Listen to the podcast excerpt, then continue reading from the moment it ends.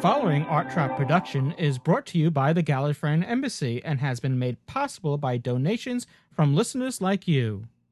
This episode is brought to you by Audible. Please visit audiblepodcast.com slash podshock for your free audiobook download. And Dragon's Lair Comics and Fantasy. Check out their website at dlair.net. That's D as in dragon, lair.net. Live from Area 51, this is Doctor Who Podshock. Doctor Who Podshock. Okay, well, let's do it. Now, I, You know, whatever it is, if it's valuable, send it to us. For the best in all things Doctor Who, it's Doctor Who Podshock, the podcast all about Doctor Who, the longest running science fiction television program. With Louis Trapani, Hello. Ken Deep, hello. James Norton, Hello. news, Fabulous. reviews, Oh, no. and fan mail for Uh, James. over 40,000. Doctor Who Podshock from the Gallifreyan Embassy. You know, that guy James was really cool. Oh, yeah, we blew that. I'm the doctor, and who are you? Who are you? Who are you? The Gallifreyan Embassy presents Doctor Who Podshock, episode 161. My name is Ken Deep, alongside Mr. Louis Trapani. Hey, hello. And unfortunately, not with us due to work commitments is James Norton, but uh, he he will be missed. But we have a very special episode that was very New York centric. Uh, we have a special interview with Mr. Gary Russell. He was in town in August 2009. He was here in Manhattan, and Louis and I visited him prior to the DWNY meetup, and we had a chance to sit down and interview him. And as a bunch of chatty, geeked up Doctor Who fans, it's a long one. Yeah, it was a very pleasant afternoon. We, as Ken just said, we met up with with Gary Russell and we sat down with him and had a very lengthy interview, a very casual but interesting interview. And it's um, it actually ran longer than we expected. So what we're going to do is uh, break up the interview into a couple parts, and this will be the first part that will be uh, in this episode of Doctor Who Podshock that we'll be presenting to you. Yeah, the the start, the the early parts of the interview cover um, some of Gary's earliest involvement in Doctor Who, both as a fan and as a professional, and then we'll probably wind up in part two, and the one the part that I'm sure is, we're saving it and teasing it. Uh, we talk a little bit about the Sarah Jane Adventures and and series three of the Sarah Jane Adventures, which will start airing in October 2009, and we also talk about Dreamland, the new animated adventure, Mhm. and that'll be, of course, in in episode one six Podshock 162. If you don't know who Gary Russell is, just imagine a, yourself as a Doctor Who fan, which I, I'm assuming you are, since you're you are listening to this episode of Doctor Who Podshock. But uh, imagine yourself as a fan, and just like everything. Well, I don't mean to make it sound like everything just fell into place for him, but it, it just was a, a series of of events that really worked out so well for him that he was able to um, turn his love and passion of Doctor Who into a career, and it's really interesting. Yes, it, it's it's phenomenal, and and as Louis said, we we make it sound like it was completely accidental, but you still have to have an enormous amount of talent and gifts as well as hard work. Oh yes, yeah, definitely. the man is a is a, a very proficient writer. Uh, he's also an actor, amongst other things, and apparently a damn good businessman. So, we'll, you'll get a chance to hear that when we get into the interview. Writer, We had- producer, director, actor. Is there anything that he hasn't tackled yet? no, I may, maybe musician. I don't know. We didn't ask him about that. Soon. but it was a, a fascinating interview. We had a chance to sit down in a little outdoor cafe, uh, a, a Cuban bar restaurant, if I remember Yes. mistaken. Yeah, it was. Cuban with bamboo is very, very curious. Uh, right around the corner from the peculiar pub where DWNY has their monthly meetups. And uh, thanks very much to the good folks at DWNY for helping arrange this. It was an outside um, cafe area of the restaurant, and luckily it started to rain, but luckily it didn't pour. Just had a momentary lapse of rain there, which um, and you may hear some some background noise, some some uh, atmospheric noise going on as it is it was in the Manhattan. middle of the village. yeah, So, um, So that's uh, that's something that'll be coming up in a in a few minutes here on Podshock. But first, we wanted to cover cover a couple of bits of news. We wanted to get this interview out as fast as we could, and uh, some other episodes were in post production. At the same time, we want to have it out prior to the the Sarah Jane Adventure starting to air. So we, you know, this is something that's very topical. which which you just reminded me is a news story into itself because it's now been confirmed that the Sarah Jane Adventures, which uh, series three, which was originally supposed to, well, not was was originally assumed to have uh, started in September, that would you know premiere on the BBC in September. Now is um, is October, and we don't have an exact date though. There people are speculating the fifteenth, so it's um next month. Yes, it's right around the corner. So by the time this gets out, it'll give you a little bit of time to hear the two part Gary Russell interview, hopefully prior to those going to air. And as always, this interview may, for some, be sp- filled with spoilers. So be forewarned that we're going to talk about all aspects of Doctor Who history from then till now. Yeah. Well, it's it's pretty much a known fact that David Tennant will be in two episodes of the Sarah Jane Adventures, and we should also make a note that Gary Russell is um is basically this is this series three of, of the Sarah Jane Adventures is really his his project. So um, that's why you'll you'll get a lot of content from the Sarah Jane Adventures in this interview. You know, they say the key to, to a good interview is learning something from the subject that you didn't already know. And there's and there's a very funny one in this episode. I don't think it'll make it into part one, but we'll we'll talk more about it part two. when, when part two comes around. And it's so funny because within a day or so of this uh, of us recording this, out comes this huge press release on Dreamland. Out comes this beautiful still of of the tenth Doctor and the TARDIS, uh, right in the middle of of The, an animated right- cell from the series or an animated Yeah. illustration. So it's it's kind of comical. You'll see what what that's all about when we get to it. But let's go into a little bit of news. As Louis just mentioned, Sarah Jane season three is looking like it's mid October 2009 now, a little bit later than we had thought. I'm sure there's some there's some timing issues involved here. Yes. with getting this show on the air with David Tennant's appearance, perhaps having it lead into Waters of Mars, which may be on Halloween. It may be two weeks after that, the 14th, I guess, would be 14th or 15th of November, mm-hmm.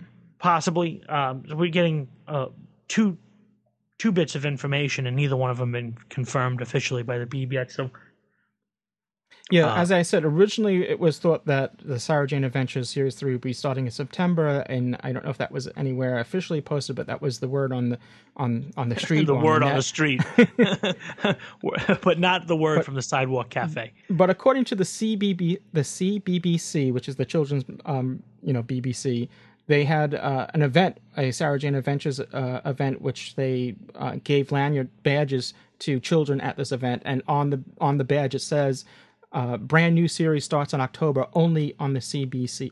I'm sorry, the CBBC, which is interesting because before that there was a Digital Spy article that had mentioned that it was going to be transmitted on BBC One and CBBC. So now it may only be on the CBBC. I don't know. We'll we'll know better as time goes on. when they make on. the official press release. Yes.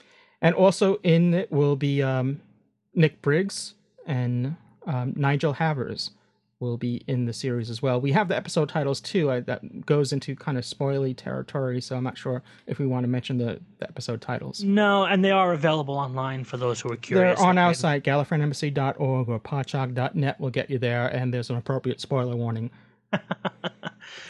Well, do we want to talk about this gigantic spoiler in the room? Uh, it is a little bit late. This news came out a couple of weeks ago, but we haven't really recorded in a couple of weeks as we um, we took a little bit of a break just after this this Gary Russell interview. So if you you know the Hitchhiker's Guide to British Sci-Fi and Podshock episode 160 were actually recorded a couple weeks ago, and since then there has been some on-set spy reports. So do you want to sound the spoiler alert? Okay, so we just avoided not doing going into spoilers with the Sarah Jane titles, but we'll go into spoilers here. So it's uh, I guess it's a matter of um, importance as far as um, well, one is directly related to Doctor Who. So sound the spoiler alerts then.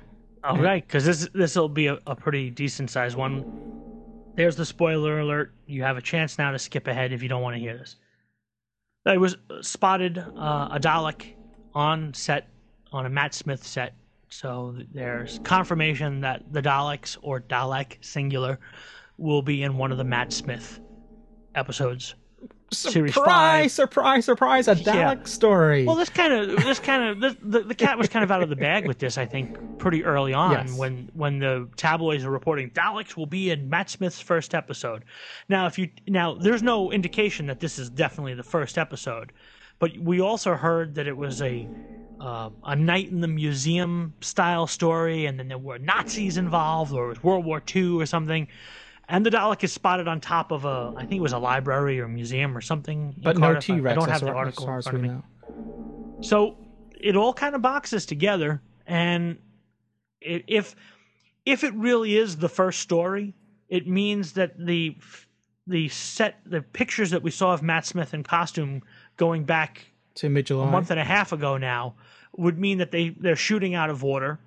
Uh, kind of what they did with Peter Davison back in the day, where perhaps they, they shot the second or third or fourth story first, and now are shooting the first story second or third. or- You know, something they've mixed it up, so maybe Matt Smith gets a better handle on on the part, which I I think is a great idea. I think it worked very well, and I think it's a smart move. There was also someone had picked up a audio recording of this is just audio that was you know that was recorded on the scene on location. So a, a lot of people were, were kind of judging this audio a little bit too critically, and one has to and, and the the person that had made it available has now taken it down because he was upset that the the con- the, the remarks and criticism that was given to the audio. But it was this was no indication that this was going to be the final audio. If you ever were, if you ever take part in a production, there there are takes after takes after takes that are done on a particular scene, and the audio that's recorded on the scene isn't most most of the time isn't even the, the actual audio that's used in the in the final Yep. piece. So you can't really judge something on on the audio that was given at a particular scene that was shot. You know, and anyway, but. Uh, I, can't even play it for you here because the audio is no longer available. But Well, uh, you know, there's additional dialogue recording (ADR) that you see it in, in movies, and in, in the classic Doctor Who series, if we were talking about the Pertwee era or the Patrick Troughton era or something, yeah, they they may not have they may not have had time to go back and do additional dialogue recording. I mean, pretty much what they got off the boom is what they got, and that was the, the audio that that went out uh, and was transmitted. But in this multi-million pound production of Doctor Who, and with the amount of sound effects and and mix downs that they do, you can't judge by on-set recordings at all. So I remember for years these like movie mistake books and websites and stuff keep telling me that Mark Hamill screamed Carrie in oh Star yeah, Wars, right? It's, Can, can you? Uh, uh, it's just it's completely ridiculous. hooey. Yeah, people just, You've got they read into it and then they, they they listen to it and they're like, oh yeah, I heard it, I heard it. Uh, You didn't hear it.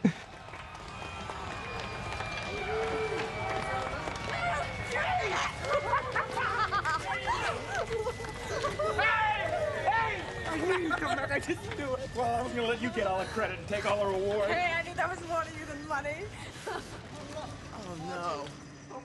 No, you didn't hear it. And and this is a, a, special effects and sound effects laden movie uh, with an Academy Award winning sound editor, and he's going to let that go through. I, I don't think so. It's Yeah, ridiculous. it's- but well, I go off on a tangent. But these kind of this is one of these memes that people just start repeating, and it's like enough.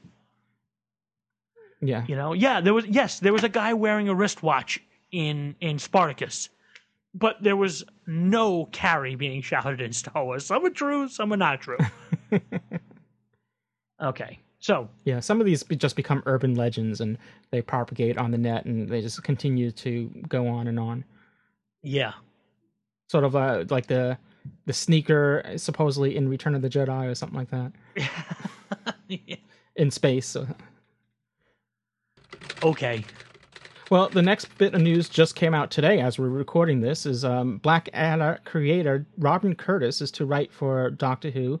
He's um, best known, as I just said, for creating the popular series Black Richard Adder. Richard Curtis, Robin Curtis uh, played Savage. Did I say? Did I? I I feared I was this like, was going to wow, happen. Robin Curtis, huh? Did I say Robin? You did. Yeah. Well, my lips That would- that sometimes be- have a mind of their cool. own. That would be very interesting.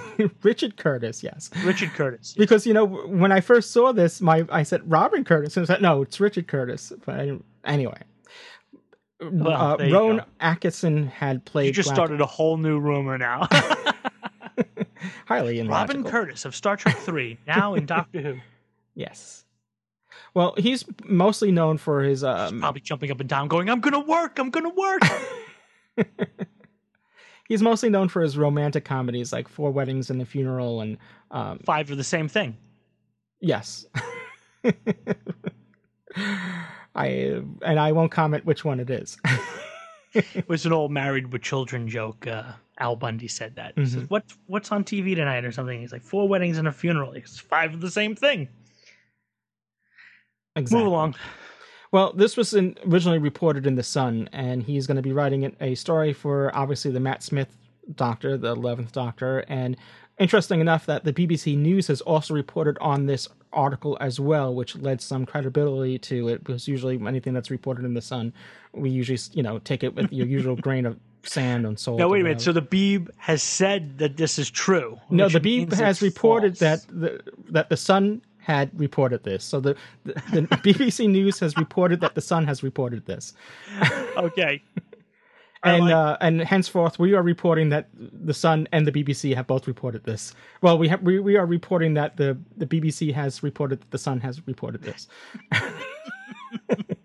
Wibbly wobbly timey wimey. Yes. So Okay, um, anyway, he's um for those Blackadder fans, or, uh, which I know many of you are out there. I, I myself, I have seen a little bit of it. I haven't really gotten into it. I just not because I disliked it or anything like that. I just didn't have the time to really be exposed to that much of it. So um, I know there are, there are a lot of diehard fans out there, but and supposedly there's some time traveling that takes place in Blackadder, and supposedly um, Richard Curtis has a fascination and an interest in time travel. So it makes only sense that he's now doing a Doctor Who story, and basically he reveals that he's doing this. He has three kids, and the kids are tremendous Doctor Who fans, and you know, so he's doing this to um, gain some Street cred. some some respect from his kids. so um, right, anyway, so it's um interesting. A lot of uh, I know when we um I tweeted this out earlier, a lot of people were excited about it.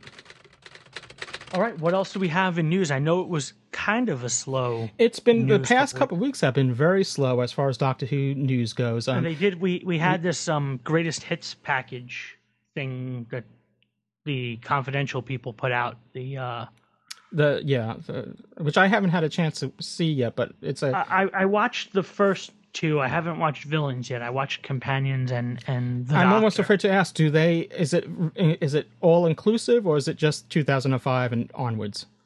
It's 2005 and onwards. Yeah, that's so. It's not really the best of Doctor Who. It's only the best of recent Doctor Who. Yes.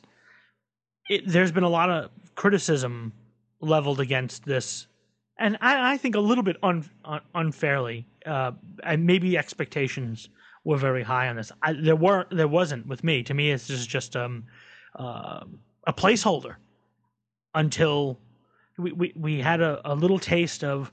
Uh, oh wow! Yes. Oh, I, I love Doctor Who. I haven't seen it in a while. Like, gosh, has it been since April? That kind of thing going on, and then we'll have a little we'll have Sarah Jane to lead us into waters of Mars. Yeah, but why ignore the 40 some odd years you know that preceded 2005? And that's that's my I think I think as Russell T Davies and, and David Tennant are are bowing out, in particular Russell, this is more a tribute to the Russell T Davies era more than it is a tribute to Doctor Who. all right. Well, then maybe it should be the the, the best of the 10th Doctor, the best of the. I mean, it just it just seems packaged one way, and and you know I don't know. I mean, I haven't really seen it, so I don't want to. I took it for what it's worth, and it. I think if if I have a criticism is that there wasn't a lot of new material. There was some the use of some older interviews and things like that. There were a few new things, a few old things, and it, and very confidential, like with um, a mix of footage, interviews, and music videos. But it is what it is. I I wasn't ex- you know there mm-hmm. was there was no expectation on my part that I was going to put this on and go, holy cow, there's something new I've just learned about Doctor Who. It, it wasn't. It was a what it was supposed to be a fluff piece promoting Doctor Who, and well done at that. I've always enjoyed Confidential, and and and this was this was just a. Well, I a- enjoyed I enjoy confidentials more, but when they do retrospective type of stuff, I enjoy it more so when they're more inclusive with all Doctor Who instead of just focusing on you know just the Russell T. Davies. Nothing against Russell T. Davies, but th- there's more to Doctor Who than just Russell T. Davies. yeah, I, I, and there's, may, uh, like I said, dealing with expectations. Maybe people thought they read Doctor Who and they thought it was going to be this thing about ten or eleven doctors, and it wasn't. It was pre- pretty much just about the the relaunch, the, the last few years of Doctor Who. Mhm. So Well- if you don't go in with any expectations that you're going to see some vintage interviews of Patrick Troughton, you'll be fine. No, we'll have to come up with something to appease those people, which we do. Uh, but as we were saying, it's hasn't been a lot of Doctor Who news, which means when anything that that hints towards anything that's somewhat Doctor Who related, it gets splattered all over the the, the news media. And such was the case with Roger Moore when he had, um, upon hearing that Timothy Dalton, which we've reported um, in past episodes, that he will be in the end This of is time. still under the spoiler umbrella, right? I guess so, though. I, it's pretty much. Um, I think. I think the BBC has announced it uh, already that that he's in it. I think. Um, no. Okay. I don't know. I know they did with Richard. Um, with John Simm. So I don't. I. I don't know. it may. It may still be under the spoiler umbrella, but Okay. it's it's. If you haven't heard this, it's been all over the press, all over the media. As far as um, if I you- think it's great. I love you- Timothy Dalton. if you follow Doctor Who at all, that Timothy Dalton is going to be in. Um, they well, they previewed they they had an end of time preview at Comic Con that Timothy Dalton was the Narrator. of. Yeah. Now, th- that's the other thing is that Richard T. Davies. Uh, Richard, what am I saying?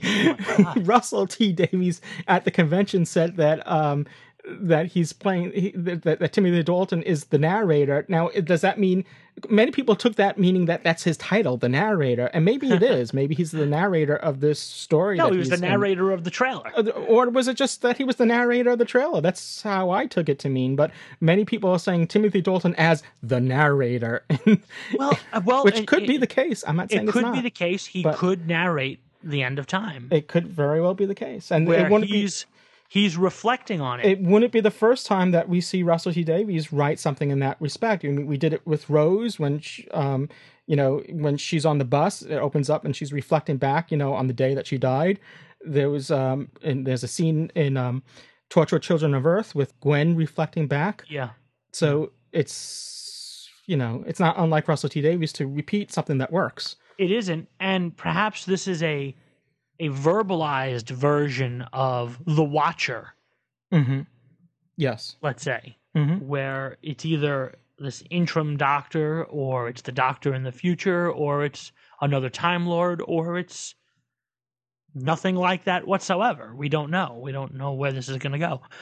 So it's very possible that he is the narrator, but I doubt the character's name is the narrator. Oh, uh, hello, who are you? I'm the narrator.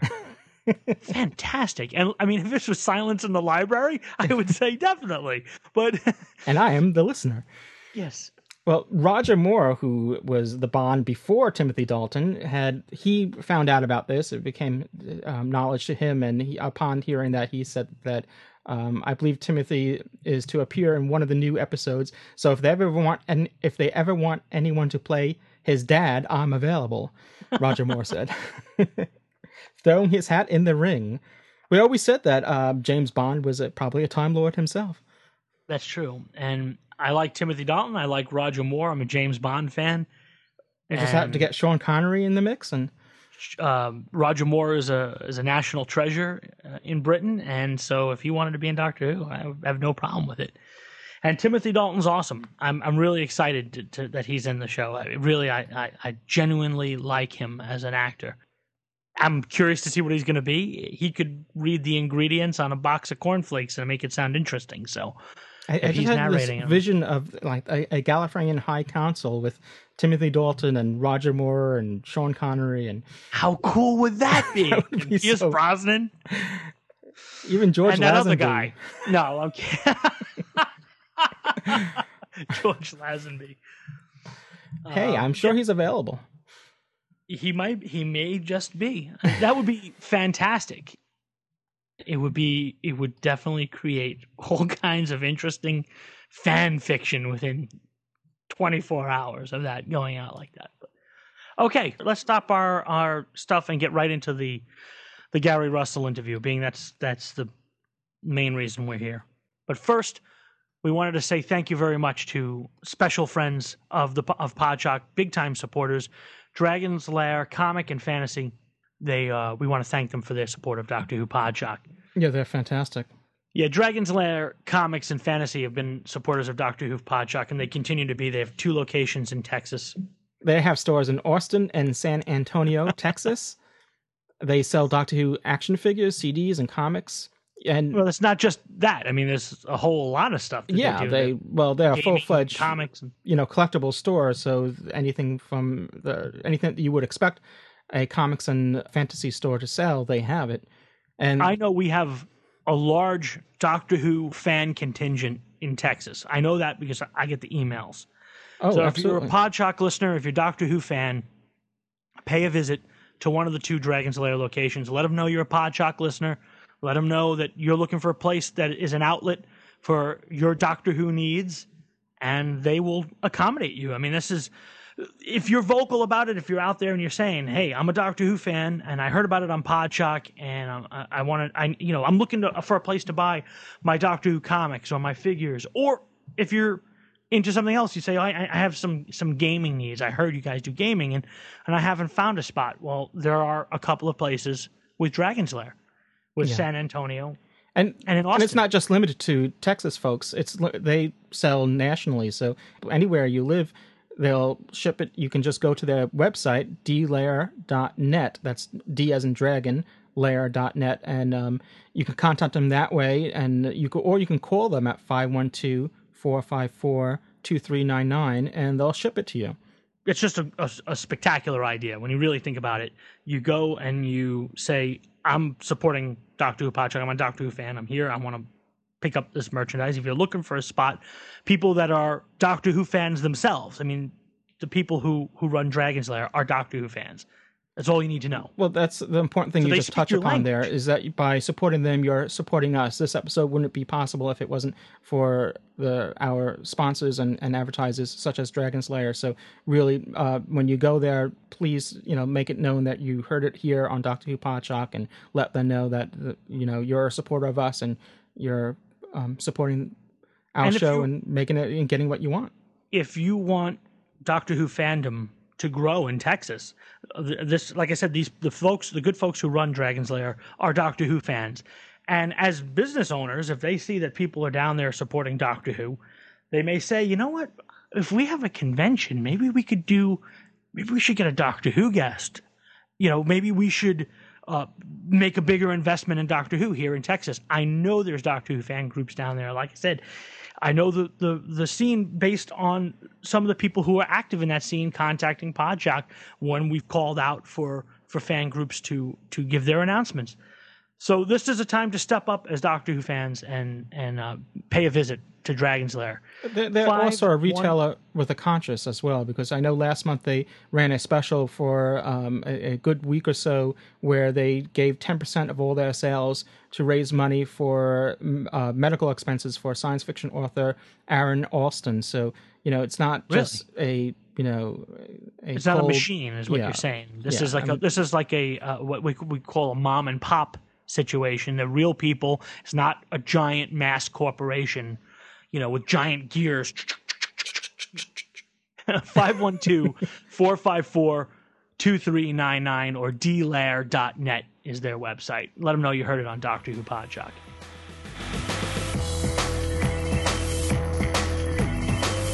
Hello, my name's Wendy Padbury, and you're listening to Doctor Who Podshock.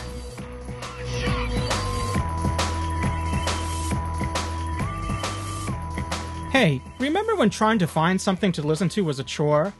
Then came podcasts. Now you can find just what you want and listen to it when you want. Your audio, your way. Doctor Who Podshock is made possible in part by listeners like you. We want to say thank you to all those that have and continue to support the show through the years. You could do the same by visiting podshock.net and click the donate link. Thank you, Natalie Duran, for your recent donation.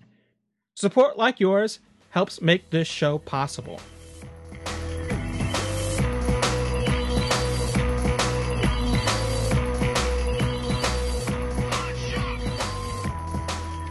Welcome back, Doctor Who Podshock Ken Deep alongside Louis Trapani and Billy and Chris joining us as well with the legendary Gary Russell sitting outdoors in Manhattan right before the DWNY meetup. You've been kind enough to take a little time out of your holiday. Uh, just fresh back, I see, from Midtown Comics where all things geek are All, purchased. all things are good. All things are good. I went in there today and thought I'll buy a couple of graphic novels. Oh, and I'll buy that one. Oh, and that one. Oh, and that one. And then as I was buying them, the man said, um, "That's going to be very heavy. You're not walking far, are you?" And I said, "Yeah, I'm walking down to roughly the Houston area." And he went, "Oh, well, that'll break your shoulder." And he was right. And It has. it didn't it didn't stop you from purchasing. No, of course not. Good God, no. I'm going to buy comics. Of course I am. I've been torment and pain and agony, but I still have to have my fix. Now you are, in addition to working on Doctor Who over the years and being involved in Doctor Who magazine and Big Finish and the, the shows past and present, you're also a fan. You started as a fan, is that? I'm still a fan. and you're still a fan, as exemplified by your trip to Midtown Comics. I'm a fan of, of many, many things, including comics, obviously. But yeah, Doctor Who is.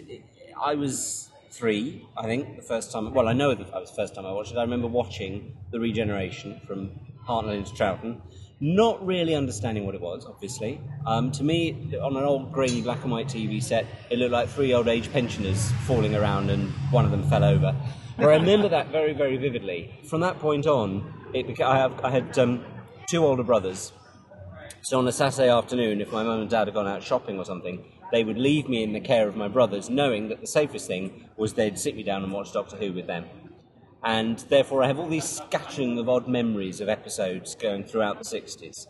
And I just loved it. I fell in love with it. I fell in love with the music. I think the music and the title sequence made me go, I need to watch this. And I remember aspects of that far more than I remember bits about the programme. I just remember every week the thrill of that music starting by the time you get sort of towards the end of Troughton, is where I'm there avidly every single week And aware of what's going and on. in aware of what's going on, and, and even now having memories of it. You know that thing you get sometimes when you, you see something from your childhood and it's backwards? Or am I the only person this ever happens to? You watch a show and you go, I remember that as a kid, but I'm sure the man came in from the left hand and mm-hmm. walked across Yeah. right across the mm-hmm. screen, but actually it's the other way around. There are millions of moments like that for me in Doctor Who in black and white and, and early Pertwee era.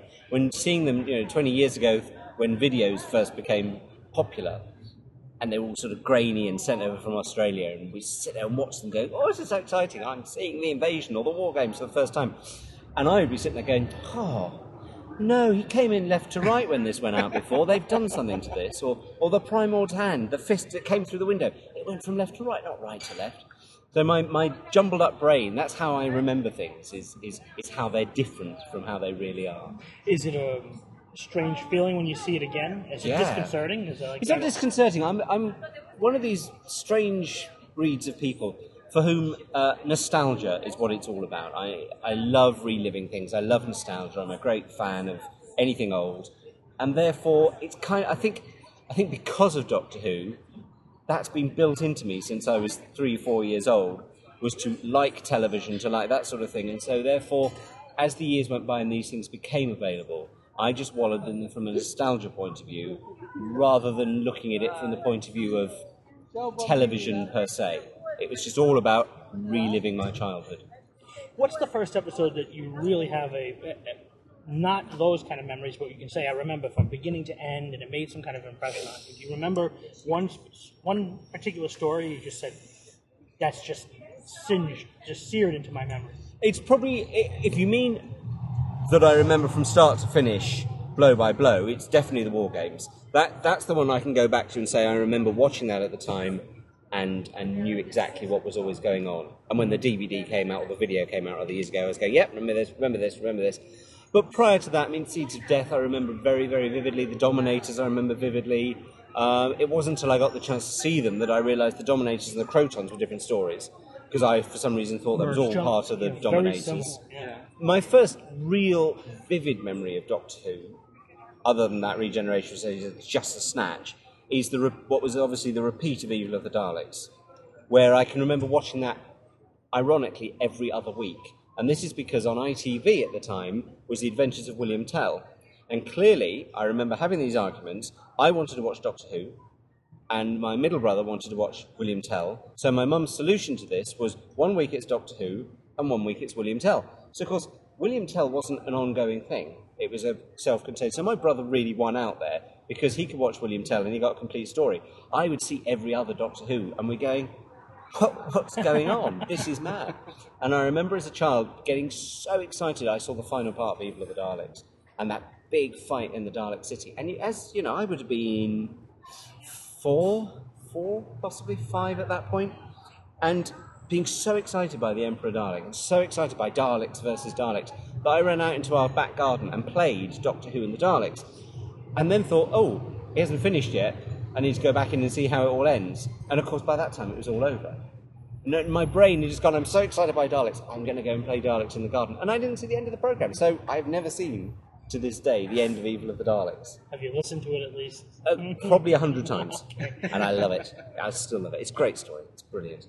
So yeah, that's that's kind of that's where the nostalgia. And then when you get into Pertwee, for me, is where it's absolutely blow by blow burnt into my memory, and that's where I'm the fan from. It's it's the Pertwee era. It's what I grew up on. It was the period where, at school, the cool kids were the ones that watched Doctor Who. The ones that didn't watch Doctor Who were slightly weird, and you'd think, oh, that's strange. Why, why don't you like Doctor Who? Why, why aren't you watching this program? Of course, as the years went on, by the time you get towards the end of the Tom Baker run, is where university, I think, things shifted, and suddenly Doctor Who became a very Oh, it's a very culty program, very weird, very strange, and therefore the cool kids are the ones that didn't watch Doctor Who, and the nerds were one, watching Doctor Who. That's how it is in the U.S. But it wasn't like that. Well, there- There's a period, start and like it's that. that Pertwee period, I think, that, that in Britain, everybody watched and loved Doctor Who, and if you didn't watch Doctor Who, there was probably something a bit weird about you. I remember going to kids' parties. I remember the, the final episode of Day of the Daleks, and it was my friend Paul Trotman's birthday. and What would he have been then? What's that, 71? So it'd probably been his seventh or eighth birthday party and everybody there, the party stopped at, at five fifteen or whatever it was, and we watched Doctor Who episode four of Day of the Daleks, and every there was no question about it. It wasn't sort of saying to some of the people at this party, "Oh, we're going to watch Doctor Who." Bad luck. It was naturally assumed that you wouldn't have this party if there wasn't going to be a stop for half an hour to watch Doctor Who because it's what everybody did at that time. It's very weird, and and that's an era that you can never recreate. You never get that back again. I think. Where, where, and I think, well, I say that, but maybe now, Yeah. with David's Doctor, The world again, does stop when yeah, he comes on. Every kid loves it again. Yes, of course. they- I'm, I'm stupid to say that. I'm thinking in terms of classic Doctor Who, which it never happened again with. But yes, now we're back into that era that I had when I was a kid. That Doctor Who matters, and it's so fantastic, mm-hmm. and, and so so proud of it. Do you think that's probably the biggest achievement of the show coming back beyond getting it just on the air? it's Yes. it's mainstream. Yes, to make it mainstream, to make it popular rather than popularist, and just to make it a phenomena again, where people will stop, people will arrange their day around mm-hmm. making sure, as a family, mum, dad, son, daughter, will sit down and watch Doctor Who. And again, that's something that's different. With the Pertwee era, I was at school, boys and girls watched Doctor Who. But then as Doctor Who carried on, it became a very male thing mm-hmm. girls didn't watch Doctor Who with later Tom Baker and Davison and Colin and Sylvester. They do now. And that was a David thing. I don't think that was necessarily a Christopher Eccleston thing. I think a lot of girls did come into it because of Rose, but I mm-hmm. think once David came in, suddenly, as well as young girls, the, the teenage girl market suddenly went, oh, which I don't think they were ever going to do with Chris. But with David Tennant, suddenly he was a pin-up. Suddenly he was in, in girls' comics and magazines again.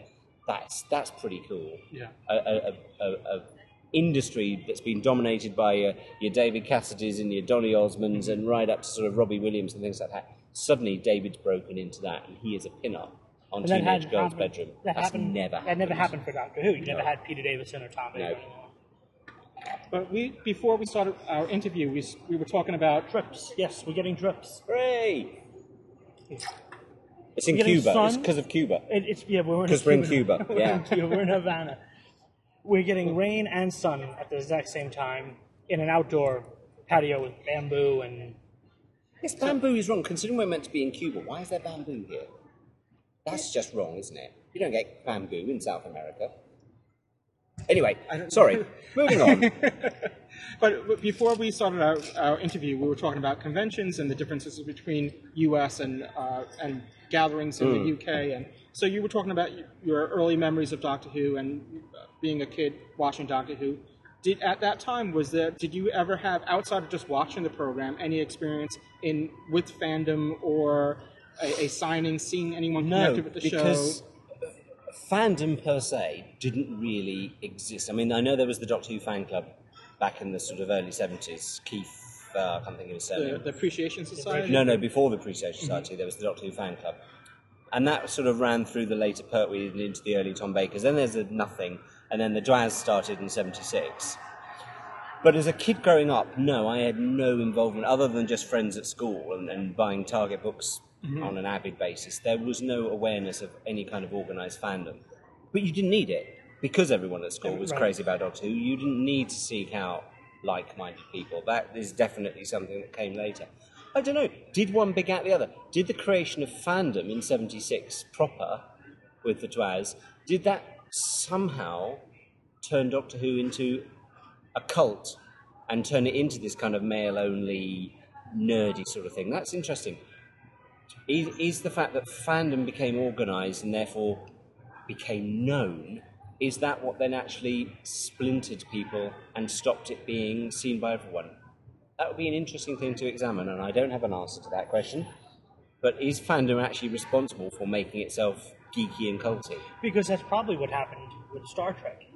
It started as this revolutionary show in the 60s and in, in syndication in the 70s, but when they started actually having conventions in the 70s and people would get together and put on their rubber ears, it suddenly went from being um, That was the, the conception that uh, perception that audi- that mainstream people had. Right. Yeah, perception suddenly because surely with Star Trek, and I, you know, I could well be wrong here, but surely with Star Trek, the organised fandom side of Star Trek happened very early on because it happened, you know, with, with the end of season two and the potential Yeah, the cancellation the and the writing writing campaign, and suddenly uh, Thingy Trimble and all her people, they kind of created fandom. So you actually had that organised fandom, even if it was just via letter Mhm. before convention started. And convention, first Star Trek convention, what? 71, Yeah, I 72, was going to something say like that. something like that. Yeah. So it didn't take long. I mean, that's only like two years after the writing campaign that everyone gets together. So I think that kind of fandom created itself, whereas with Doctor Who, clearly it took 15, 16 years Yeah. before um, it got anything like sensibly organised. I say there was the fan club in the, in the early 70s, but that was that wasn't what the DWAS was when the DWAS started, which is with a newsletter, with with a database of everyone, fanzines, all that sort of stuff. I mean, that's the greatest thing I think fandom ever gave us. Is late seventies was the start of the proper Doctor Who fanzine boom, and obviously there's always been fanzines for everything in the world, but in Doctor Who terms. Through the DWAS, the DWAS allowed people to advertise their fanzines in their newsletter, and suddenly everybody who had access to a typewriter, and quite a few people who didn't, um, suddenly was in the ability to create a fanzine. Mhm. And so by the time you get to about 81, there are probably 150 fairly decent, well selling fanzines. And we're not talking about, by well selling, I'm not talking about selling 10 copies. I'm talking about people who regularly sold 500 copies and were going to print shops and getting them done properly. That, I think, is in such a small space of time to, to take off in that way.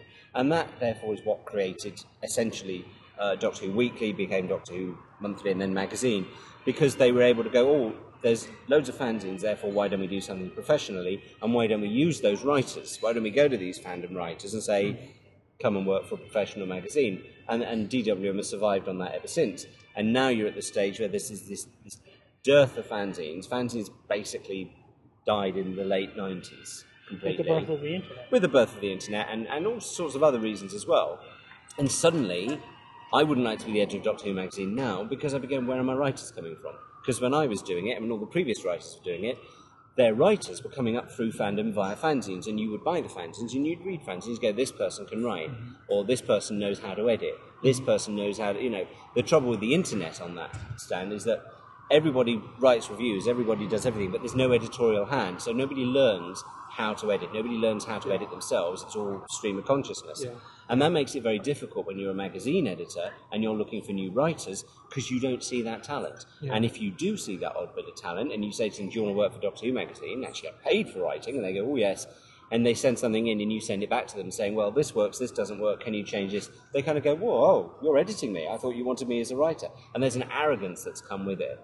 And it's quite interesting. I think the change in that now in the last couple of years, as I've been looking at a lot of YouTube stuff, and you see these kids on YouTube, anything between 8 and about 15, doing quite intelligent mm-hmm. observational reviews and commentary and everything about Doctor Who. And I'm thinking, yes, finally, this is where the new breed of intelligent, articulate fans are going to come from.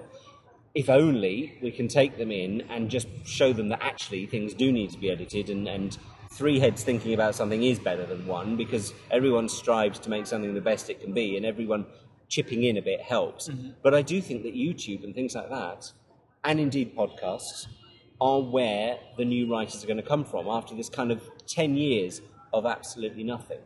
How will it play out, though? Like, it, it's not where you're predicting it, but how do we get to that end result? How do you get to the point where someone can finally say, to make that transition to turn it into a profession? Well, because I think that that then comes down to the editors of Doctor Who magazine and other sci-fi magazines having to put the time and effort in into taking risks and Almost training like these talent people. scouting it. Effectively, spending time on YouTube, looking at these things, going, "Yeah, there's a spark there. Let's get in touch with that person." Let's face it, it's not difficult. Everyone puts their email address and their website, everything on YouTube.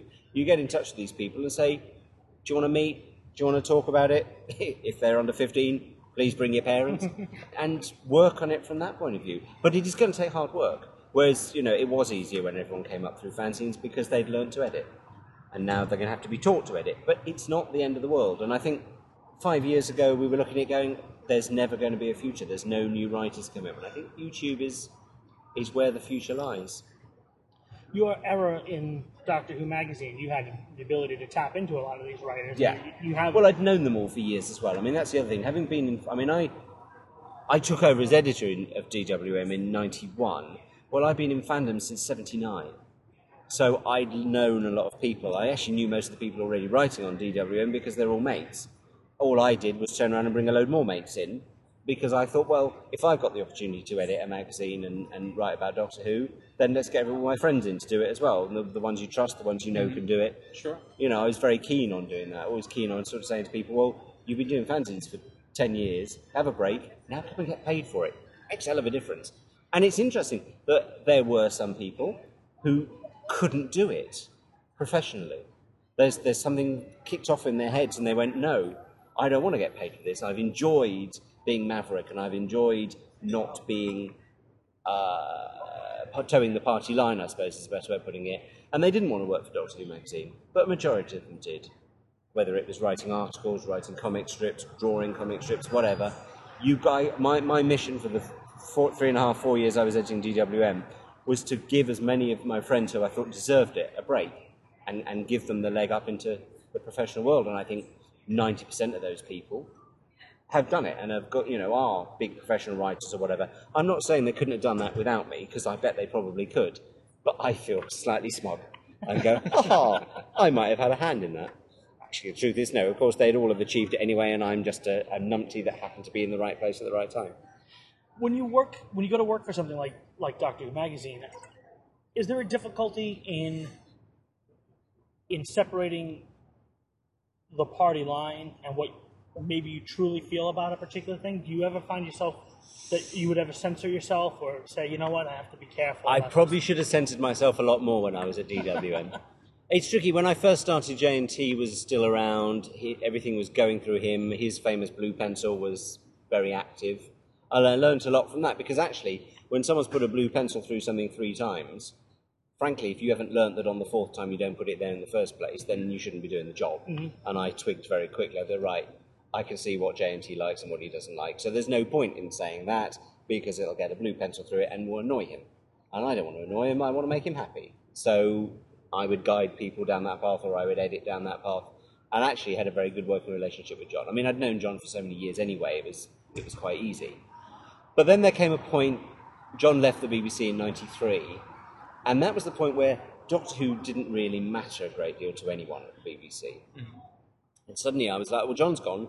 Who's going to take over keeping an editorial eye on the magazine? And I remember getting this lovely letter from uh, BBC Worldwide going, oh, let's face it, no one knows Doctor Who better than you do. You don't need us to look after you. I'm thinking, this is it. They've given you the This- keys to the they've given me the keys to the car. I'm going to go out and crash it. Um, but actually, I didn't. I, I was very sensible and, and probably a bit too sort of um, bit too much of a stick in the mud. Whereas I think when Gary Gillatt came along after me, he leapt at it and went right, total freedom. The BBC aren't interested. I'm going to push the boundaries. I don't think I ever pushed the boundaries. I think I was I was very safe, and I admire what Gary did because he didn't play it safe. He didn't really mind if he got a few people's backs up as well. He made a very good, publicly accessible, fairly grown-up magazine out of Doctor Who magazine, which I never did. I saw Doctor Who magazine at that point more as a reference work because there was no news, there was no series. We'd all been led along so many garden paths about it coming back, and it, clearly I thought it's never going to happen. So, to my head, with the videos coming out on a regular basis and, and the Virgin books, I thought the thing to do with DW and to make it survive was to make it a reference work. So mm-hmm. I always I would structure the magazine around either the archive or a DVD, a video rather, release of what was coming out that month. Interviews would be around that, features would be around that. So the whole thing was almost to me was like a giant part work. And then when Gary came in, he threw that right out the window and went, "No, I want to make this cube," um, which I sort of started to do from a design point of view in my last year, with lots of white borders and, and, and the pictures being centralised and decent captions, fairly witty captions and things like that. But he took it to the next level, and I think I think the only reason Doctor Who magazine is still existing now is because of what Gary did in that lean period between me Sort of and then when the TV movie came along, Yeah. it gave a real chance to reinvent it. But at the same time, because the TV movie didn't hang around, he also had that brilliant luxury of we've got a new Doctor for the comic strip, we've got a new Birth of Life, but actually, there's no one to toe a party line to still because it's out of production Right, again. yeah. So it gave a nice little kick in the middle, which he was able to ride out. It's a bit like surfing. He was able to ride that wave for the next, I don't know, Gary was there for donkey's years. What did he do? Five years, I think. After that, he stuck around I believe so. um, and made, I think, you know, Doctor Who magazine what it is today. It w- I genuinely believe if Gary hadn't had the foresight and the, the, the, the chutzpah to actually do what he did with Doctor Who magazine, I don't think there would have been a Doctor Who magazine for Clay to look after when the new series came back. I just think it would have died. You talk about the Paul McGann movie, and you wrote the novelization. I did. and were and also involved in the, the making of the book, or co-writing it with. Uh, how early on were you aware and involved? Because there was, a, like you just mentioned, there was a ton of these like things, these rumors about Ulysses the Explorer, and all these kind of wacky versions I of movies. didn't believe that there was a TV movie until the day Gary phoned me and said, I've got a photograph in the office, you should come and see. And I was working elsewhere in London and I popped by and there's the photograph of Paul McGann with the key to time. And I went, oh, it is real then. and he went, it's real. I went down there. We did the photos. I'm off to Canada to cover the filming when it starts. It's like, wow, this is really happening. And then for me, my a- attachment to the novelization came about because the day before I got fired from Panini, people that made Doctor Who magazine, I had been out for dinner with uh, Ralph Montagu, who now, of course, is one, one of the restoration team, but at that point was working at BBC Worldwide on various things, or I think it was Radio Times actually. And he'd said to me, "There's going to be a Doctor Who computer game, and they need a Doctor Who expert to do all the factual stuff on it. And I've put your name forward. Hope you don't mind." And I went, "Well, you know, I'd love to do it, but I'm really busy with Doctor Who magazine." Well, he said, you know, when it happens, I'll come back to you and or get whoever's in charge to come back to you and ask you again. That was on the Tuesday night. Wednesday morning, I go into Marvel at 10 o'clock in the morning, and they go, You're leaving the building by midday. And I remember thinking, Oh, good thing I didn't turn down that computer game, isn't it? So I got involved in the computer game, Destiny the Doctors, uh, wrote the factual side of it, the database, wrote a lot of the script stuff for the Doctors to do, was involved in the whole thing all the way through the production of that, and worked with a guy called Andy Russell, who's actually no relation to me whatsoever. And he and I got on quite well. And then it would have been early 96, the phone rang, and it was a woman from BBC Books called Rona Munro. No, she wrote Survival. Called Rona something else. Um, well, embarrassing. Um, and she phoned me up and said, Oh, hello, you don't know me. I'm Rona, whose name you're going to forget in 10 years' time.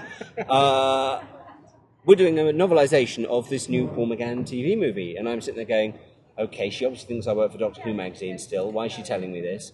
And she went, and uh, we're looking for a writer for the novel, um, and your name's been put forward by Andy Russell. He said you were a nice person. Do you want to do this book? And I, I'm told by the people I was working with that I went a very peculiar shade of white. and I went, yes, I think I would like to do that. A novelisation of the TV movie. In my head, all I was thinking was, ha ha ha, screw you, Cornell, I've got the gig. Um, and I may have said that to him quite a few times in the weeks after that as well. Uh, this then brought me into huge conflict with Virgin because I was also in the middle of writing a book for them, Scales of Injustice. And I had to say to them, Hi, do you know this new TV movie? Oh, yes, we can't wait to do the books based on that. Oh, right, well, I'm writing the novelisation. No, you're not. You can't be writing the novelisation. We're going to do it. We're probably going to get Paul Cornell to do it. Uh, no, you're not. BBC Books are doing it, and they've asked me to do it. And I just thought I'd let you know that I'm going to be sort of have to take a step back from doing Scales of Injustice for a few weeks because I've got to do this in three weeks. Thinking that Virgin might go, oh, well done, off you go. They didn't take it very well. Not personally, I think, aimed at me, but the whole realization suddenly that there was going to be a book and they weren't doing They it. were out of the loop. And they were completely out of the loop, and they had no idea they were going to be out of the loop until jumped up twat here, phoned them up, and gloated at them. So that didn't go down very well with, with them. But yes, I got I went in to see this Rona lady, and she We're said, scratching you off her list right now. yes. I'm sorry. And she went, There's the first draft script. Go away and read it.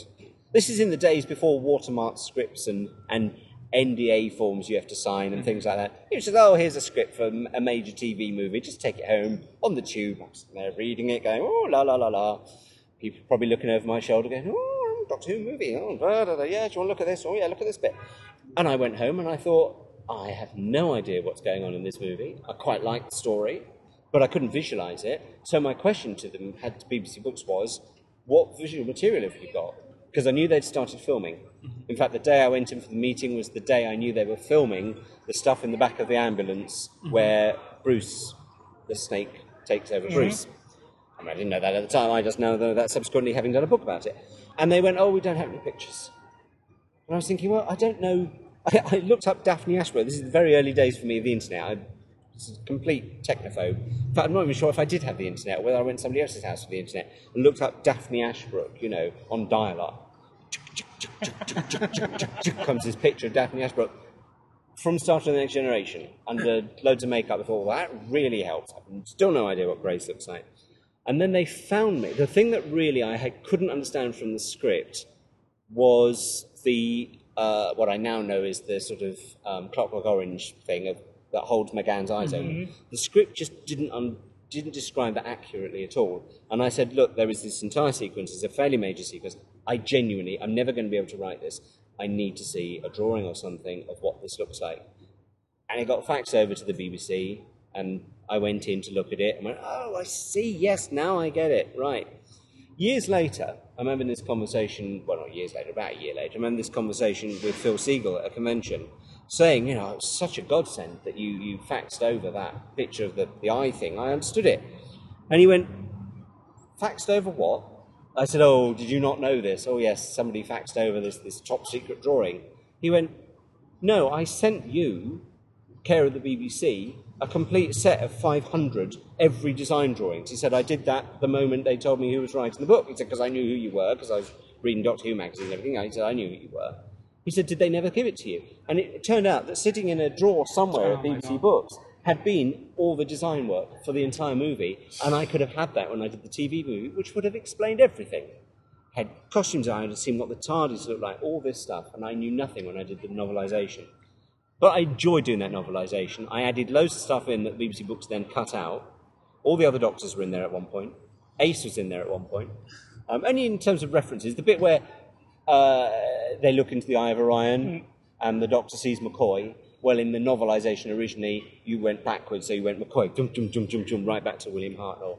And there were just a reference at the very beginning to the fact that he'd left Ace, or Ace had gone off to meet her Russian count, or something like that. and they took all that and went, oh, no, no, we want this to be a complete standalone. And I was thinking, well, it's not a standalone, it's got Sylvester McCoy in it. You know, if they hadn't put the Seventh Doctor into this movie, I'd accept that. I think it's a really good argument, make it a complete standalone. But it wasn't. It was still part of Doctor Who. Mm-hmm. You can't say, well, you can mention one Doctor, but you can't mention any more. It's just stupid. But they were paying the bills, and I was too nervous to say anything else. So that's how the book came along. Um, most people don't like it. I actually think it's quite a good little novelisation. But it's only good, I suppose, to me because I'm proud of it and because it was written from the point of view of not having a clue what anything or anyone looked like. How different was that first script that you got in? As you said, Not hugely, to be honest with you. Not hugely. It was pretty much it. I mean, I got fed new scripts as they went along. The main things that changed was all the stuff on uh, the Golden Gate Bridge, which was not in that first draft I had at all. They never went near the Golden Gate Bridge. They never did the whole stopping the traffic and, and the policemen and all that stuff. That was all complete. That turned up in a later script. Like, oh right, oh I see. That was the only major change, I think. I mean, there was obviously changes of dialogue, but in terms of the blow by blow of, what the story was, it, it was all pretty much nailed from that first shooting See. I always had the impression that you might have that you were involved earlier on. That that again, some of these other script ideas that were floating around, and especially Oh, no. that you were the, No, the I didn't editor of the about them. Things might. Well, no, because I'd left by then. See, I left. I left DWM. 90 movie ideas have been kicking around forever. Yeah, but nobody believed it. Nobody ever believed it. Well, there's too much evidence to say, oh, it's just another fantasy by somebody, like so many of these things were, you know. Oh, CBS and Steven Spielberg are going to make a movie. Mm. Amblin are making a movie. Yeah, of course they are. Because Steven Spielberg's company is going to make a Doctor Who movie. Oh, bugger it, they are. Oh, look, there you are. No, I, I, I had no involvement until until the day I got that phone call from, from Rona, whatever her name was, to ask me to do the book. At which point I, be, I then so I wrote the book, finished the book in April, I think. It came out quite soon after that. Because the movie was was May over in, in England. I can't remember when it was here, but in, in England was May here as May well, Bank yeah. holiday. And then a week after that was a convention in Manchester that Phil came over to. What's the convention before it gone out? It might have been the weekend before it went out or the weekend after. No, it was the weekend before it went out. That's right, because he played the theme music to people for the first time. And it was lovely. What he actually had with him was, was not the finished synthesized version. No, sorry, it wasn't the finished orchestral version, it was a synthesized version. It was Debney had done it on his keyboard, and he had it on a cassette, which he gave me. I said, Oh, that's a great piece of music. Oh, I'll have the cassette, he said. Somewhere in my house, somewhere, I have this one off cassette demo. of the, of the demo version of that piece of music. And I think today that's probably why I still love that version of the theme, even the orchestral version. I think Debney's version of the theme is magnificent. Mm-hmm. I just love it. But then I'm, I'm tragic. It, maybe it's because I wrote the novelization, but I do love the TV movie. I still have a huge fondness for it. I'm getting off the point. Sorry. What I was going to say was I then met Philip Segal at this convention and said, "Oh, I'm the guy doing the book." And that's when he said, "Oh, did you get all the artwork?" Blah blah blah. And he and I just hit it off really, really well. And he said, "Look, if ever you're over in America." Call Every me. February. Yeah. Well, at that stage, I hadn't done conventions in America at all. Never been to one. And I was like, yeah, great, yeah, no, thinking, yeah, some big American Hollywood producers, oh, whenever you're in America, give me a call. Well, it then turned out that because I'd done the TV movie last year, I got invited to the Chicago convention, the Big Visions one, that, that year. And Phil was there, and I think E.G. was there as well. And Phil and I were sat next to each other at an autograph session. And he was signing millions of things, and I was signing the novelization and a couple of other books I'd done. And somebody brought up a picture to him of the TARDIS console. And as he was signing it, he just nudged me and he went, huh, That's that's the front of a Volkswagen Beetle. It's the badge logo turned upside down. and, and he started pointing at things on the console and telling me what they were that Richard Hudolin had, had nicked. And I looked at him and I went, "There's a book in this, so you should do a making of book about the TV movie." And he went, "All right, you're going to write it?" I went, "Yeah, all right then." He said, "Good, go and sell it to someone." So I went back to England and I went straight to Virgin. By this time, they'd sort of forgiven me because they'd lost the license, so there wasn't much they could do about it. But they still had the license to do factual books. And I said, Do you want to do a making of the TV movie? And they said yes, and they commissioned it. And that I would write it and Phil would do bits to go with it. And I said, It has to go out with Phil's name. I said, It's got to be Philip Segal with Gary Russell. And the reason for that is Phil's the person who sells the book, but in book terms, the phrase with rather than and always tells you that actually the with is the person that wrote it. That's why people you see something with someone. If you see an and, it usually means a co-write or a ghost write. But with actually means they did all the work and this person just chipped in now and again and is selling the book. Phil did, I mean, I've got to say, Phil did 25, 30,000 words of that book. I did 98,000 words of that book. It was only meant to be 70,000 words. This is, and Virgin were quite upset by this and going, well, it's far too big a book. And they procrastinated after it had been delivered about when they were going to publish it and everything. And eventually, for whatever reason, they dropped out. And I thought, well, that's a big shame. And Phil was really upset. Uh, but we'd both been paid. But it was a shame. So I then took it to BBC Books. Oh, and by this stage, of course, Gary Gillatt designed it. So, you know, I was able to go to BBC Books and say, here's a book ready to go to the printers. And they went, no. TV movie wasn't very successful. We'll do it as a textbook, but take all the pictures out.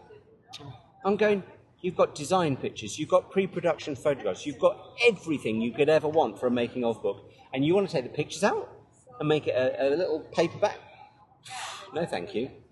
At which point, out of the blue one day, I get a phone call from this guy at HarperCollins who says to me, Oh, you don't know me, my name's David, I'm, I'm in charge of the dead people department of, of HarperCollins, which meant that his responsibilities were Tolkien and Agatha Christie and um, guy who does Lion the Witch and the Wardrobe, C.S. Lewis.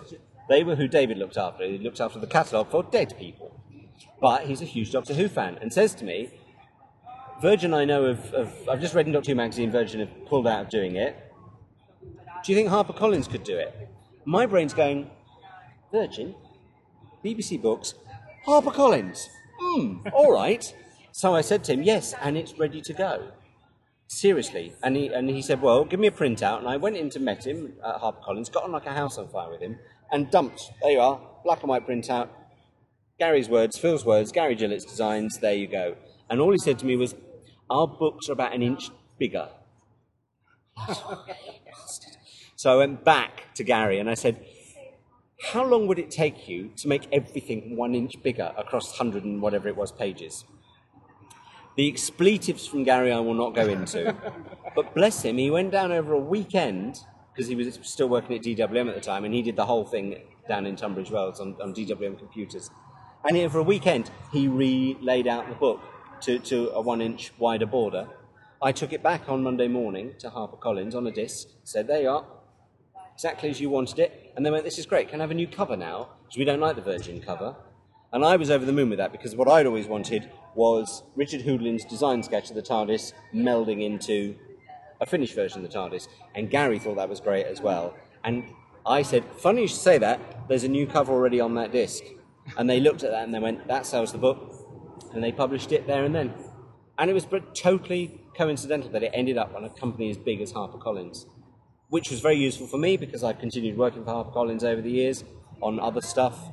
And I think it was very good for regeneration as a book because it got into a hundred times more bookshops and around the world than Virgin could ever have managed because it had a, it was printed over here, it was printed in other countries. Well, Virgin would never have achieved that. You'd had a couple of copies imported into, yeah. you know, Mike's Comics or whatever, and that would be it. So it was very successful. I'm rambling, aren't I? I'm really No, rambling. no. I do apologise for rambling. Because one of the things that we love to cover is the '96 movie because it's sometimes ignored. They either talk about the Well, it shouldn't be, because it's shouldn't, brilliant. because I love it. I always enjoyed the movie. I, you know, I know there's some people who have some issues with different things. Suddenly, the kiss isn't the big deal it once was, huh? It's funny that because it was I, to me it was never that big. I mean, I think there were other things I would have gone ooh about in the TV movie. Yeah. Personally, I didn't like the Eye of Orion being part of the TARDIS. I The thought Eye that Harmony. was Eye of Harmony rather being part of the TARDIS. I thought that was a bit silly. Um, That made sense to me. and I kind of The half human thing. yeah That's the big sticking point. yeah. I thought that was unnecessary. I Maybe thought he was drunk. I, th- I thought Phil, as a Doctor Who fan, should not let that one go through. But his reasons for doing it, as he says in the book, perfectly valid. It was an interesting, and he knew it would have people talking. And he was right. It did have people talking. It was it was the thing they talked about most. He uh, channeled a little JNT in that. Um, in that he JNT always knew how to create a little bit of a. a Oh, sensation. about the next Doctor being a woman. Yeah, next Doctor being a woman. Yeah, uh, but, but you know. Phil, yes, Phil, Phil's very. Phil would not be happy with me saying this. Phil and JNT, I think, are actually quite similar in that sense, in that they're both incredibly clever showmen, publicity people. They knew what they were doing. and Russell to a certain degree. Yes, You notice the thing. I've always seen that the the the minute Doctor Who is not in the news, something interesting is. You know, we've heard this today. We're hearing this. That's yeah. Uh, that's not really fed by us. What we don't do is, is what what we take from Russell is the you neither deny or or agree with anything because all publicity is good publicity. Russell is a very is possibly. Oh, how can I say this without making it sound bad to the others? Russell, I think, is a lot shrewder than JNT or Phil Segal. I think he's a he's a much he's much more of a player. I think he's much more intelligent. I think he's much brighter. I think he understands the industry The game, yeah. really really well, and he knows when to try something and he knows when not to try something. And I think certainly in the case of JNT, John was always went out with the splattergun approach of saying, let's throw everything out there and some of it will stick. And I think Russell and Julie have always been far shrewder than that. They know, they understand the industry, they understand journalism, they understand the world generally, and are very, very clever at marketing. They know what they're doing, and they've got a very good brand team behind them as well. And, and you know, when you have that many experts all knowing what they're doing, you can't help but succeed. We'll be back with more of Gary Russell, and we want to take a moment to thank Audible, which is a sponsor of this episode of Doctor Who Podshock. We really appreciate Audible and their sponsorship. It's um, it's because of what they do for us, we can bring this podcast to you, and more importantly, what Audible does have is lots of stuff that you'd be interested in because you're already a podcast listener. You already know the value of listening to audio on the go or when you like. And that's what Audible does. It gives you the opportunity to listen to thousands of science fiction titles or science and technology or any title that you like. They have over 50,000 titles to choose Drama, from. Romance, comedy. Mm-hmm. But we're talking sci-fi because we're geeks. Yeah. and this is a Doctor Who podcast, and there's tons of Doctor Who stuff. There's tons of BBC stuff on Audible.com. I'm a subscriber. Louis is a, subs- is a subscriber, and so is Amy. As a matter of fact, we correspond all the time because she's always saying, "You'll never guess what Paul McGann is narrating," or "You'll, you know, did you hear about so and so?" It's great if you're a Doctor Who fan. If you're a British, if you're an Anglophile, there's tons of stuff available on there from actors that you know narrating it, authors you know, of course, bestsellers and, and famous books and things like that. Plus, all the missing Doctor Who episodes are on there, as well as some of the latest books. I was just talking to Louis about this prior to the recording that right from day one, they have The Hornet's Nest, Tom Baker's new audio drama. From, Yeah, that just came out. Audio. Tom Baker's back as the Doctor. Yeah, and, and and they had it on day one that you can go and download it, and that's going to be my selection for September, because uh, I didn't order it. I just figured I'm going to download it on on Audible, and it'll get it instantaneously. And I'll probably do that actually after we stop recording, And you can make that. because I forgot your that it came out today, and I was like, "Damn, I want to hear that."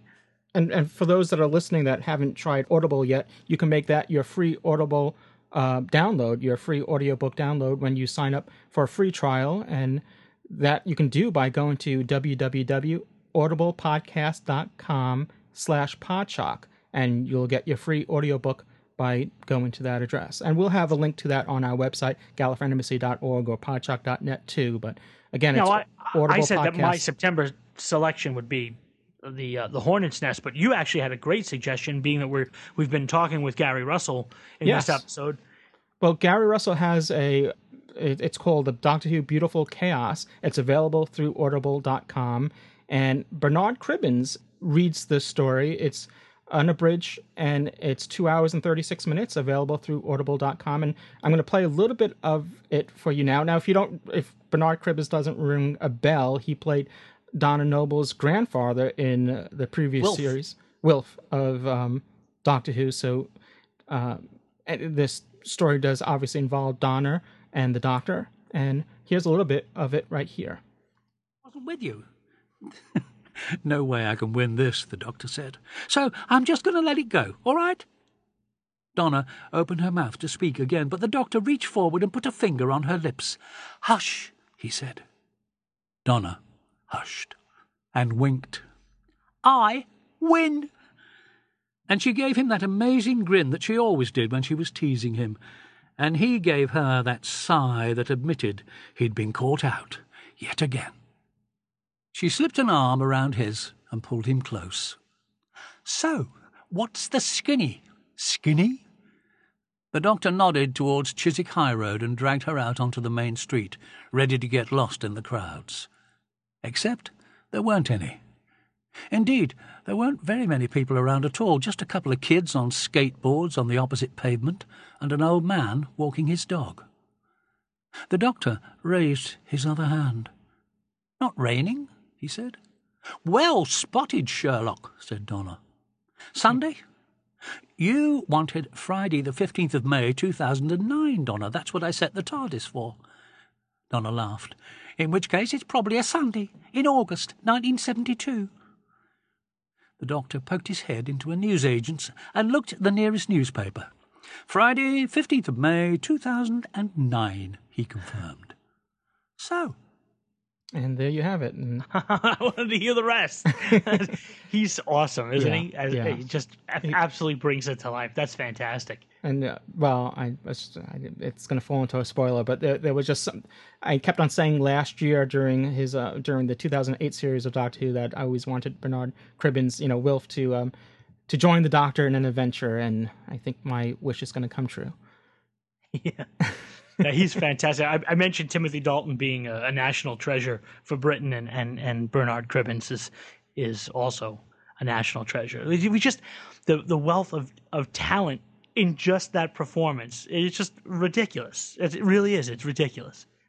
So again, this is by Gary Russell, and it's the the man we're interviewing in this episode. So it's something that you want to check out. It's available on Audible.com. You can make this your free Audible download selection. Again, if you go to audiblepodcast.com slash podshock, you'll get your free Audible book when with your free trial. And as I said, you can listen to Audible books just like podcasts. I'm so screwed now because I wanted to listen to, I wanted to download the Hornet's Nest, and now you played that, and now I'm like, what am I gonna do? well, Seriously, I'm You'll like, have to break it up. I don't know. I gotta pick one now. Uh, well, you know what it is? I'm on the monthly subscription thing, so uh, I guess I could just um, buy them both. Because otherwise, I'm gonna have to wait because I'm gonna wind up using this. The Hornet's Nest is gonna continue for a couple months. So, uh, what started out as a perfectly innocent spot about Audible has turned into a, a um, a, ah, what's a dilemma for you. yeah, it's a huge dilemma now. It's a twin dilemma. And we just picked out two here. They have fifty thousand titles to choose from. So luckily, I, I luckily we don't have the time to go through all fifty thousand. that's I'll download one. You download. that's eighty thousand hours of Audible programs um, from Audible. So anyway, check them out. Go to our website. You can click on the link there, or or again go to podshock for your free trial. I've been a subscriber for months. I know Amy's been a subscriber for years and and swears by Audible. So you're in good hands. with with Audible. Yeah, no, I know. We just had some kind of trademark violation. Sure, Allstate is now knocking on our doors. Yeah. Uh, this is, here's a cease and desist letter from Mr. Trapani. Mr. Low Low Tro Trohoni. yeah, I guess you don't have that problems with Deep. Not much they can get wrong there. Depp, Johnny. Yeah, imagine that. I'm looking for Ken Depp. that should be my big problem Yeah, I- in life. That I look like Johnny Depp. You got some pirate movies for you to do. Yeah. Okay. Well, let's get back to our interview with Gary Russell then. Uh, from one Gary Russell works to another. we jumped from the TV movie all the way to the current series, but in between there is the birth of Big Finish, Aye. which is enormous. Yeah. Yeah. You ever look at one of those things and go, I started, it's like a snowball. Kind of gave it a gentle push at the top of the mountain, and suddenly at the bottom, it's the size of, there's a snowball the size of a mountain, and it's brought down a few avalanches along the way. That's how I look at Big Finish. I started a little snowball, and now look at it. And, and I'm so proud of it. I'm so proud of, though I'm so proud of the fact it's still going, I'm so proud of what I achieved in my eight years there. There's, I have no regrets about anything at Big Finish. It's become a springboard to the to the TV series now. Is there's so Russell many- always cites it as being a very important reason why Doctor Who was able to come back because there had been this this constant Well, sense of drama still going on. There was no series picked up after the TV movie, unfortunately. I mean, there was that five-year option that um, supposedly that um, Paul McGann was contracted for in case they picked up the series, but that never came to be. And then Big Finish really filled in that time gap between between then and, and today, and, and with the new series coming back. So Yeah. it's played I an think- instrumental role in the what we call the the dark era or the The wilderness years. The wilderness. I, I wish I could say we all pre-planned it as well. We knew that in 2005 there'd be a new series, so we were just filling in as we went along. No, we just thought. I mean, we basically, Jason and I went to BBC Worldwide pretty soon after the TV movie happened, and said, "Would you be interested?" Uh, I think what happened is Paul McGann had done the reading of the novelisation uh, which I'd edited down to 22,000 words and destroyed, brutalized, and cried about. But because of that, we went and said, well, look, you know, how about doing some original stuff? We'd quite like to get a license to do audio drama because we did these things called audio visuals back in the 80s, and oh, we probably shouldn't mention that to you because you might try and sue us. And they said, no, we're not interested. We've got all these plans for Doctor Who, blah, blah, blah. We don't need some small little company. Course, then the TV movie nosedives. I don't think it bombed. I don't think it failed. It got like nearly 10 million viewers in the UK, which is pretty damn successful. But over here, it didn't work, and therefore there was no backing. Therefore, there was not going to be a series. So a year after that, we did the first of the Bennies, and unknown to us, Steve Cole, who was then the editor of BBC Books and all things Doctor Who at Worldwide, took the first two Bennies into the people we'd been to see a year and a half beforehand and said to them, Look, we're obviously never going to do anything with Doctor Who. Why don't we give these people a license to do Doctor Who audio dramas? Because then we make money whatever happens, and it either succeeds or it doesn't. What have we got to lose? And clearly they agreed, and suddenly Jason gets his phone call and he phones me up and says, We've been asked to go for a meeting at BBC Worldwide. We didn't know what it was about. We knew it was with Steve Cole. But we had no idea what it was about. And I kept thinking, Jason's the funny person to phone up about it. Because, you know, you only go to Jason when you want money. You go, hey, Jason, we want to do something really creative. Turn the other way, I'm just lifting your wallet out of your back pocket. At least that was always my plan with Big Finish, was just to spend Jason's money. It's, it's a perfectly valid reason, I think, for doing anything in life. But we went up there, and, uh, and Steve met us at reception. He said, oh, um, just to let you know, the people you're about to meet have listened to the first two Benny audios. And immediately my brain went, I know where this is going. And I think Jason probably did as well. And we went in for this meeting and sat down, and they said, So, we're very impressed with these sci fi plays you've done. Um, are you interested in doing sci fi plays? And they, I remember them so clearly, them using the word sci fi all the time. At least they didn't say sci fi, which is what most people say. And we sat there, and they eventually said, Would you be interested in having a two year license to make brand new Doctor Who on audio? And I can't remember which of us said yes first. I'm feeling I might have gone, it's up to Jason, it's his money. If he says no, I will kill him. But that, that was a split second, and that other half split second was Jason saying yes. And we, then they left, and me and Steve and Jason went and sat in the, the canteen at BBC Worldwide. And I can tell you, Jason and I was just sitting there going, oh, what just happened? What just happened? What just happened? And Steve was going, look, just be really good with it, be really cool. This is going to be fine. Little did we realize that we would then have another year, I think, of nightmare of getting the deal sorted with, with people from worldwide going, yeah, of course, it's all going to be fine. Go ahead and make this stuff. And Jason, being sensible, thinking, we're investing thousands upon thousands upon thousands of pounds starting this up. This is not a small run thing. There's a lot of money in this. You know, on average, uh, in those days, the cost of mounting one four-part Big Finish story was about 18, 19, sometimes 20 grand a month. So that's a lot of money to put up front and outlay. With the BBC saying, "Yeah, it's all fine, just go ahead and do it. We'll sort the contract out later." And Jason's going, "No, I'm not doing anything until I get a contract. Thank you very much." And I tell you, we actually recorded Sirens of Time and possibly Phantasmagoria without having a contract because we just got to the stage where we had to we, we had to release by a certain date to keep BBC happy and to keep the money flowing, but we still hadn't got a contract because the BBC were like, yeah, oh, we'll do it tomorrow. Don't worry, everything's fine. Just go ahead and make your plays. And we were like, okay, but I persuaded Jason in the end that we might as well go and do it, and so we did. And we wrote to I mean, I knew through conventions and things, Peter and Colin and Sylvester. I, sa- I knew Colin and Sylvester very, very well indeed. Peter, I knew I'd interviewed him a few times at conventions, but didn't know him socially. So what I did first is I wrote to both Colin and Sylvester and said what was going on and are you interested in being aboard? And then I said to Colin separately, by the way, next time you see Peter, I'm going to send him a letter as well. Can you just remind him who I am and you know that it's all perfectly legit? And I think within two days, Sylvester and Colin had both said yes.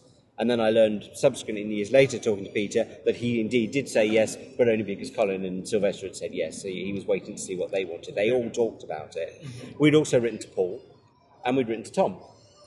And Paul's agent came back with a note, thanks but no thanks. Uh, and Tom, you know, bless him. So we kind of ruled that one out. And that's, that's how we did Sirens of Time, and then we went on from that. And then we never gave up with Paul. And we, we got no, no, no, no. And there was one time we were coming out to Gallifrey. So this would have been 2000, I think, February 2000. And we got on the plane, and I was with Jason. I can't think who else was with us. Somebody else from Big Finish would have been with us, probably. I don't know. Maybe it's just me and Jason. And he suddenly turned around and he just showed me a letter and I read it.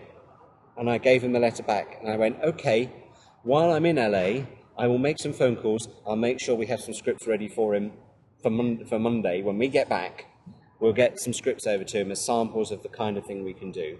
I said, I, or I can just send him pre existing stuff. And he said, no, let's, let's get some stuff. So I remember I got to the hotel and I phoned Nick up and I said, you know how I've always wanted to redo Sword of Orion? Well, how about doing it for Paul McGann? He's just said yes. And then I got Paul Mars to do Stones of Venice. And they were the two I think we, we got done up in time to send to Paul. And I did send him Holy Terror and Spectre Lanyon Moor, I think. They were the ones I sent him, plus these two that were written specially for him. And then by the time I got back, I was able to speak to Alan Barnes and say, Paul has said yes, do you want to write the first one? And, and here's the spec that Jason and I have come up with for Charley as a companion. And he came up, Alan came up with the name Pollard. Jason and I had a very busy time working out companions and panicking and going, how do we keep Paul McGann happy? Ah! And this went on for another couple of months. And then suddenly it was like, we're going to Bristol and we're going to be recording with Paul McGann. This is mad. And I had this, this little checklist of things I wanted to do. And it had three names on it. It had Bonnie Langford, Janet Fielding, and Paul McGann.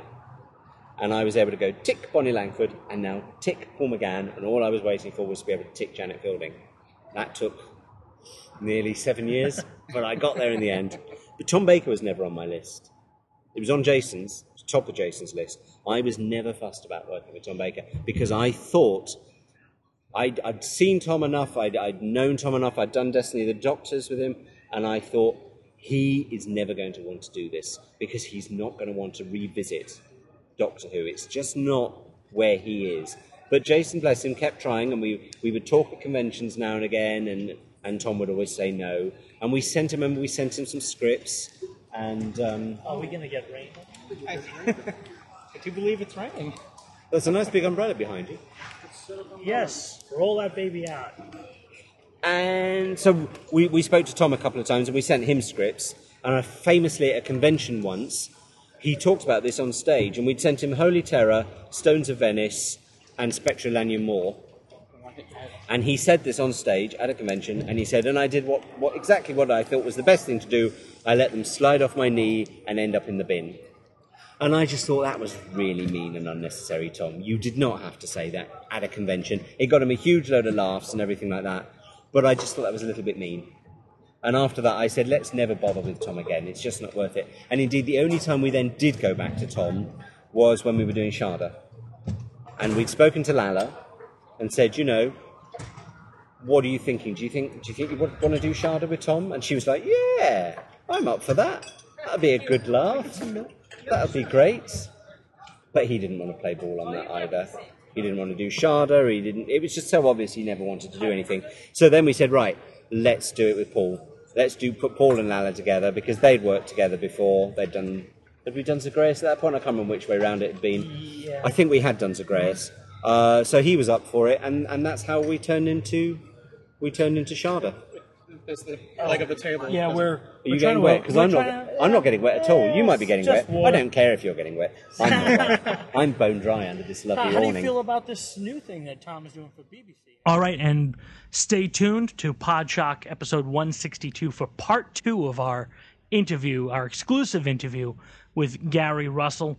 We'll he'll get into some of the. Uh, we'll, we'll start asking him a little bit about Dreamland and Sarah Jane Adventures Series Three. So stay tuned for Podshock episode 162. Also, the return of Mr. James Naughton, Mhm. who will give us his report on Whoville. I was just going to mention that Gary Russell was just uh, in Who Who Who was it Hoover Hooverville. So the, Yes. him and along with uh, various others, uh, Colin Baker were there, along with the head of John Pertwee. the head of John Pertwee. Yeah, I feel like a Futurama episode here. There was uh, some, I don't know. a- Well, you remember Dimensions in Time? They had the, the Hartnell and Troughton head just floating in space in 3D. It was completely bizarre. I try to forget that dimensions in time. I, I kind of. yeah, I understand. Most people. I went through to some deprogramming meetings where they had to like you know just shout it out on me. They're threatening to re-air that because BBC's having some kind of 3D week. Oh my. Yeah. okay. Well, listen, we, we, we've talked enough for this episode. We'll be back on another episode of Doctor Who Podshock. I want to say thanks so much for supporting Doctor Who Podshock. And don't forget to check out the new Podshock swag. It's a brand new store. The old stuff's still available, but there's some brand new things. I was nice to see Mr. James Naughton wearing Yeah, he looked sharp with new it. stuff. He certainly did look sharp, didn't he? Mm-hmm. So, uh, so check it out. It's Doctor Who Podshock. Uh, if you go to gallifreyanembassy.org or podshock.net, there's links to our stores there, and you can get your Podshock swag. It's always nice to, uh, always a nice fashion statement at conventions to wear.